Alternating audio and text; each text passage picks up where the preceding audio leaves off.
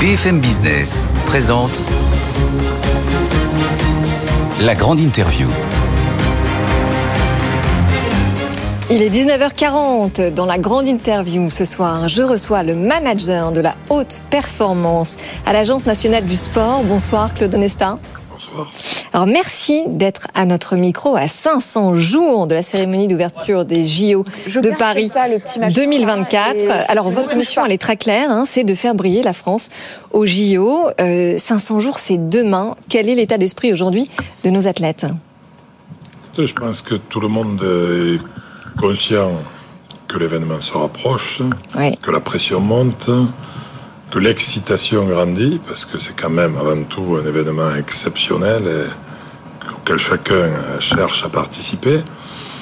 Mais il y a aussi effectivement la responsabilité qui est la nôtre, qui est de ne pas gâcher la fête et, faire en sorte que ça soit grandiose du début à la fin. Donc on est prêt, mais on continue à travailler. Je pense qu'on continuera à travailler jusqu'à la dernière minute pour régler tout ce qu'on peut régler.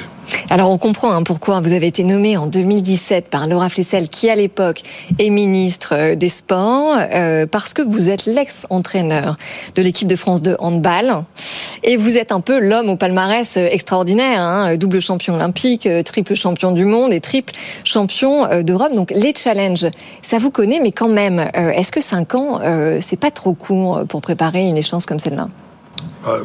Vous le disiez, le, la nature d'un challenge, c'est justement d'être capable de le relever. Donc, euh, euh, quand euh, Laura Flessel m'a proposé dans un premier temps de venir faire un état des lieux, d'analyser de, un peu la, difficulté parfois du, sport de haut niveau en France, ben, je lui ai fait quelques propositions, puis elle m'a dit, ben, maintenant tu vas le mettre en œuvre. Donc, je crois que dans le milieu sportif, on ne se pose pas la question de savoir s'il faut y aller. Je crois d'abord on, dit oui, on y va, parce que parce que c'est la nature même de, de nos engagements. Et ensuite, euh, on essaie d'y aller de manière euh, plus raisonnée, plus mieux construite et surtout de manière toujours très déterminée. Oui, mais alors là, vous l'avez dit euh, à demi-mot, donc ça fait près de six ans maintenant hein, que vous analysez finalement les forces et les faiblesses du haut niveau en France. Vous, êtes aussi donc en charge d'accompagner les fédérations et les athlètes au plus près dans leur progression jusqu'au jeu. Le, mode opératoire et la méthode a été a été laquelle finalement depuis depuis six ans?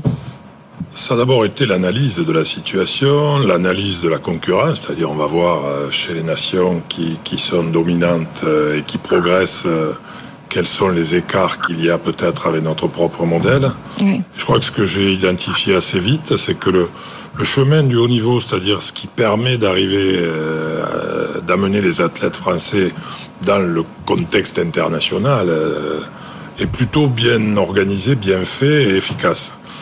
Ce qui nous manquait, c'est vraiment l'analyse de la dernière étape. C'est-à-dire, quand on est dans le contexte international, comment on fait pour monter sur les podiums, voir comment on fait pour devenir premier. Et ça, je pense qu'effectivement, euh, on ne l'avait pas traité de manière suffisamment précise. Donc, depuis cinq ans, on s'attache à corriger ce, ce travail-là et on est de plus en plus précis, on a individualisé toutes nos analyses, on est au plus près de l'athlète, on analyse ses points de faiblesse, tout ce qui pourrait le faire échouer. Et petit à petit, on essaie de corriger tout ça et donc de l'amener dans de meilleures conditions à, la compétition terminale. Alors, donc évidemment, on va parler de ce plan qui s'appelle Gagner en France. Donc, c'est un dispositif inédit qui, euh, comme vous l'avez dit, est mis à disposition des athlètes et qui, finalement évolue autour de ce qu'on appelle les gains marginaux, c'est-à-dire tout ce qui contribue au bien-être et à la performance des athlètes en plus des entraînements. Mais alors, concrètement, euh, comment est-ce que ça fonctionne? Ben, si, si, vous regardez le fonctionnement d'un athlète qui au quotidien va s'entraîner beaucoup, avec euh, souvent beaucoup de qualité, beaucoup de détermination, pour autant, on sait que sa performance ne dépend pas que de cette, de cette valeur travail. Il y a aussi euh, un environnement social, il y a son environnement personnel, il y a tous les éléments, il y a, il y a les moyens financiers dont il a besoin pour se dédier à cette pratique euh, sans arrière-pensée. Donc ça veut dire qu'effectivement, on crée les conditions autour de lui pour qu'il soit réellement dans des conditions optimales. Donc ça va de ben, mieux identifier son besoin personnel, mieux identifier les gens qui l'encadrent, mieux identifier, par exemple, on a identifié qu'un des problèmes de, de l'athlète allait être effectivement, puisqu'on est à Paris, la volonté de son entourage d'être au plus près de lui euh, mmh. dans le champ des, compétitions. Or, on voit bien que acheter des places pour les Jeux, c'est pas c'est pas simple. Non, on va en parler. Souvent, euh, c'est souvent à des niveaux financiers conséquents. Donc on a décidé d'acheter de, la billetterie et de mettre à disposition des athlètes quatre billets euh, pour chacune de leurs sessions de, compétition. Ça veut dire qu'effectivement déjà ils vont pouvoir se dégager de cette, de cette problématique, pouvoir inviter euh, leur père, leur mère, euh, leur, épouse, leur entraîneur du premier jour. Donc c'est vraiment tous ces éléments-là, c'est un environnement autour il y a ce qu'on appelle la maison de la performance qui va se tenir, qu'on va organiser autour du village olympique, parce que le village olympique est souvent contraint en termes d'espace, en termes de salle de réunion, il faut partager, c'est toujours très compliqué. Ben nous, on crée une zone complémentaire à 5 minutes de, de, l'immeuble des Français au village olympique pour qu'ils puissent venir à la rencontre de, de, de, services complémentaires, de soins, de récupération, d'entraînement, de, par moment pouvoir se sortir de la pression du village et venir respirer un peu dans un environnement plus convivial et plus détendu. Voilà, donc on essaie de tout mettre en œuvre, de tous les petits détails qui peuvent participer à des petits éléments d'échec ben voilà, plus on aura corrigé. Non mais c'est intéressant parce qu'en fait on comprend bien que finalement c'est une approche très sur mesure et finalement c'est assez éloigné de ce que pouvait être la réalité du sport français. Donc cette euh, cette nouvelle démarche, on comprend qu'elle est essentielle et en fait assez évidente, mais euh, elle est venue comment? Est-ce que vous êtes inspiré des best practices euh, d'autres pays? Ben, je crois qu'on a, on a forcément d'abord il y a l'analyse qu'on fait de sa propre, de sa propre expérience. J'ai participé euh, quatre fois aux Jeux Olympiques, donc j'en ai compris la singularité, j'ai compris la complexité de cette de cette compétition. J'ai compris tous les problèmes que, que vous aviez à vivre euh, dans le cadre de, de je dirais, de l'environnement olympique et paralympique, hein, parce qu'on a aussi les Jeux paralympiques qui suivront et qui sont euh, dans notre champ de, de mission. Oui. Donc, euh, à partir du moment où vous avez bien identifié tous les manques ou toutes les difficultés, ben, vous allez progressivement chercher à les traiter. Et on sait aussi que chaque athlète euh, est un, élément, un être singulier qui a ses propres problèmes. Oui, unique. Chaque discipline, d'une fédération à l'autre, vous ne rencontrez pas du tout les mêmes problèmes. Et donc, il faut être au plus près de cette réalité et être capable de s'adapter et pas de vouloir toujours adapter l'athlète et le mettre dans un cadre qui lui convient qu'à moitié. Mais alors Claude Nesta, pour pousser justement cette approche sur mesure jusqu'au bout, est-ce que vous utilisez, est-ce qu'on utilise aujourd'hui euh, la tech et l'intelligence artificielle justement pour euh, une approche sur mesure Déjà, bien évidemment, euh, le sport aujourd'hui est devenu en termes de sur le plan digital quelque chose de très évolué. Oui. Il y a effectivement des logiciels spécifiques d'analyse des performances qui analysent la performance de votre équipe, la performance de la concurrence. Donc tous ces éléments-là, on essaie de les mobiliser. On a beaucoup investi sur la recherche pour justement être capable d'amener les meilleures organisations et les meilleurs outils euh, pour nos athlètes. On a beaucoup investi dans la data pour que justement toute cette analyse de données nous, nous permette d'avoir un regard et plus précis et plus factuel sur cette performance espérée. Donc, je crois qu'effectivement, on a beaucoup mutualisé, on a beaucoup investi. Et aujourd'hui, eh ben, on commence à voir euh, monter un peu ces résultats. Et je crois que plus un athlète euh, se retrouve en situation de réussite, plus il gagne en confiance. Cette confiance va lui permettre de s'engager encore plus fort, de croire en cette réussite et il devient conquérant. Quoi. Donc il y, a une espèce de chaîne.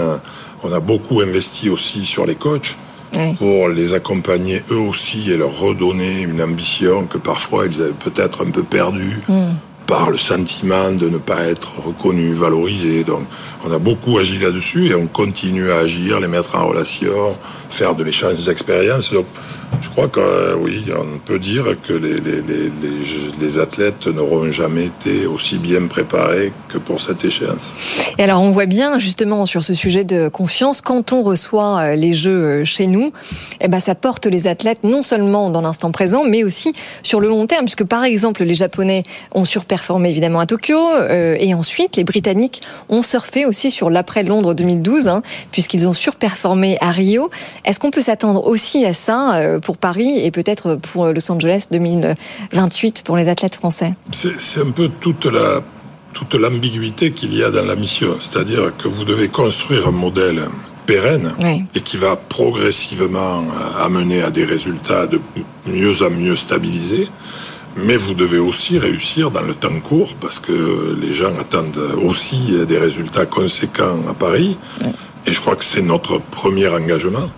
Donc on sait qu'effectivement, on est en train de travailler sur un modèle qui vaudra pour les 20 prochaines années et qui va sûrement euh, nous permettre, et c'était la volonté du, président de la République euh, au retour de Tokyo, mhm. puisqu'il a dit on vise à se rapprocher de la cinquième place pour pouvoir par la suite s'y installer de manière durable. Donc c'est toute la mission qui nous est confiée, à moi et à mon équipe, et sur laquelle on travaille quotidiennement, mais pour les 18 mois qui restent, on va pas se préoccuper de, de Los Angeles, on va se préoccuper de, Paris, c'est déjà pas mal. On est essentiellement basé sur Paris.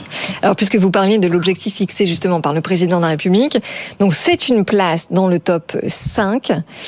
Ça veut dire 15 à 20 médailles d'or. Ça serait euh, en réalité du jamais vu. On rappelle que le classement des nations se fait hein, au travers du nombre de médailles d'or obtenues. Donc ça veut dire deux choses. Que vous devez à la fois augmenter le nombre de médailles et puis surtout assurer des premières places. Est-ce que les athlètes français, Claude Onestin, sont aujourd'hui capables de réaliser ces performances? Ils le sont, oui, parce que on, voit bien que les, que les Français réalisent des performances euh, de manière équivalente dans des contextes un peu, un peu ressemblants. À savoir, par exemple, les, les, championnats du monde. Euh, Aujourd'hui, on a identifié, par exemple, dans le champ, dans le champ olympique, 107 médailles potentielles.